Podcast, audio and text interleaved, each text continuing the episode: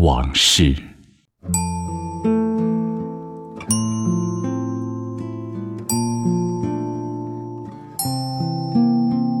杨大纯，字翠楼，腾冲城关下西街人。自幼拜在名医门下学习中医。一九一五年出师，在下西街创办了崇仁堂药店，经营香港、大理、昆明、腾冲所产的中医药材。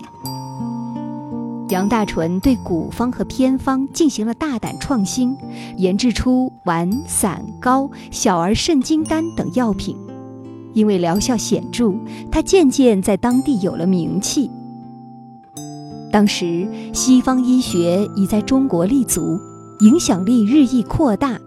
杨大纯对西医充满了兴趣，为了取长补短，他先后去到上海、北京、昆明、香港等地投师访友，学习西医和针灸学，再回到腾冲应用在临床治病中，深受群众欢迎。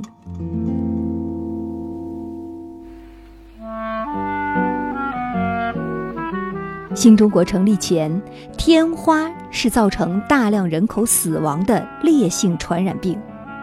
可靠的治疗方法是接种牛痘疫苗，但民国时期时局不定，腐败横行，疫苗接种难以普及。杨大纯专门到昆明学习牛痘接种技术，回腾冲努力推广。并出任县牛痘局局长，多次免费举办牛痘接种培训班。宝山、祥云、云县等地都派了医生前来参加培训。杨大纯对滇西预防医学的贡献得到了滇军总司令顾品珍及社会各界人士的一致称赞。一九三七年七月七日，抗日战争全面爆发。十二月，国民政府为了运送作战物资，抢修滇缅公路。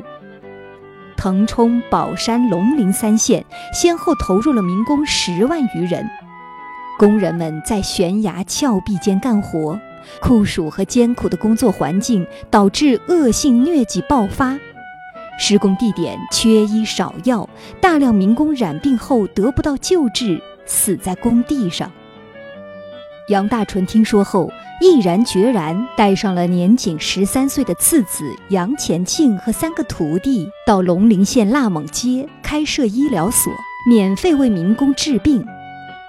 期间，他常常背着药箱，沿怒江至龙陵公段为民工送医送药。那时的道路条件很差，湿滑的路上都是烂泥，遇上大雨天气，更是不时的发生落石滑坡。路上还时常有野兽出没。在这样艰苦的条件下，杨大纯一直坚持给民工送医送药，直到工程结束，家中的药品被他全部用尽。在国家危难之时，倾家纾难，杨大纯为滇西抗战贡献了自己的所有力量。公路修通后，云南省政府授予他“中医国手”的称号。一九三八年，杨大纯被选举为腾冲县救济院院长，当选腾冲商会委员。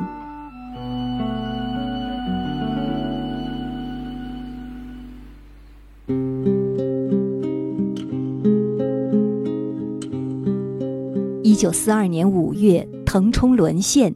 杨大纯随张问德县长在界头成立了难民救助委员会，并担任救济院院长，为抗日前线筹集药品物资，为无家可归者、受害人及烈士家属发放钱粮。在此期间，杨大纯的崇仁药房贴出告示，每天为民众救治伤病。无论汤药、手术、针灸，费用任凭患者随意补助，不以资助为计。战时送诊所成立后，杨大纯又出任院长，救治前线伤兵。他组织了巡回医疗队，带着儿子及两个徒弟，穿梭于藤北抗日根据地的村村寨寨。在两年多的时间里，挽救了很多将士和民众的生命。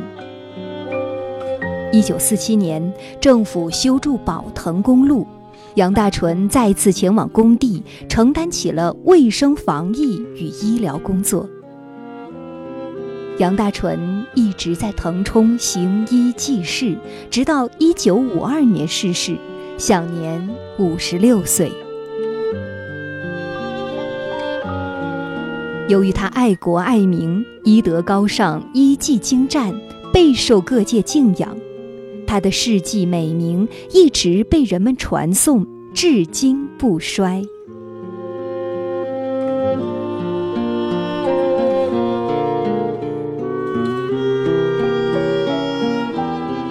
感谢收听《云南往事》，本期节目内容由茂晴轩、杨任提供，我是金香，下期节目再会。Thank you.